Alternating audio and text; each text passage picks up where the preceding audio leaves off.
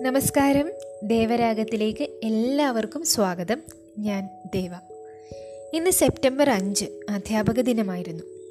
ഞാൻ ഇന്ന് പറയാൻ ഉദ്ദേശിക്കുന്ന ഈ ഒരു കഥ അല്ലെങ്കിൽ ഈ ഒരു സംഭവം ആദ്യമായി ഞാൻ കേട്ടത് എന്റെ പ്രിയ ഗുരുക്കന്മാരിൽ ഒരാളായ ശ്രീ ജോസഫ് മാഷിൽ നിന്നാണ്.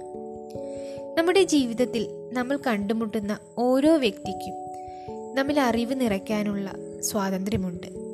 അല്ലെങ്കിൽ അവർ ഓരോരുത്തരും നമുക്ക് ധാരാളം അറിവുകൾ പകർന്നാണ് നമ്മുടെ ജീവിതത്തിലൂടെ കടന്നു പോകുന്നത് എന്റെ എല്ലാ ഗുരുക്കന്മാർക്കും എന്റെ അച്ഛനമ്മമാർക്കുമായി ഇന്നത്തെ ഈ കഥ ഞാൻ സമർപ്പിക്കുന്നു. ഒരിക്കൽ ഒരു ക്ലാസ്സിൽ ഒരു മോഷണം നടന്നു. ഒരു വാച്ചാണ് നഷ്ടപ്പെട്ടത്. വാച്ച് നഷ്ടപ്പെട്ട കുട്ടി കരച്ചിലോട് കരച്ചിൽ ക്ലാസ്സിൽ വന്ന അധ്യാപകനാവട്ടെ എല്ലാവരെയും നിരനിരയായി പുറംതിരിച്ച് നിർത്തി. അതിനുശേഷം എല്ലാവരോടും കണ്ണടയ്ക്കുവാനും ആവശ്യപ്പെട്ടു.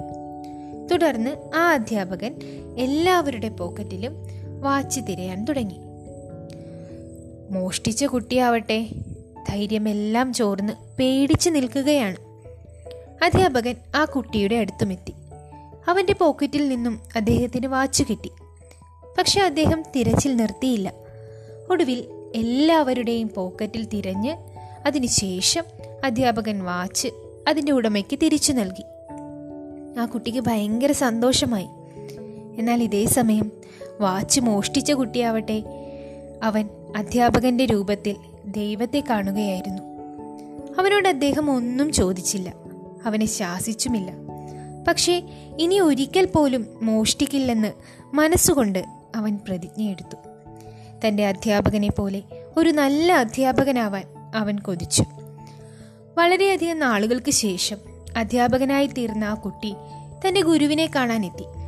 പക്ഷേ തന്റെ ശിഷ്യനെ ആ അധ്യാപകന് ഓർമ്മ വന്നില്ല.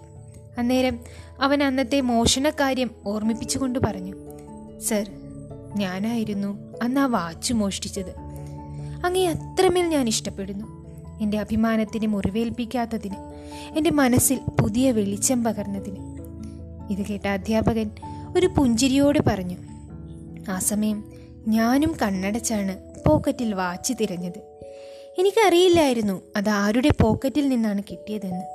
അറിയുകയും വേണ്ടായിരുന്നു.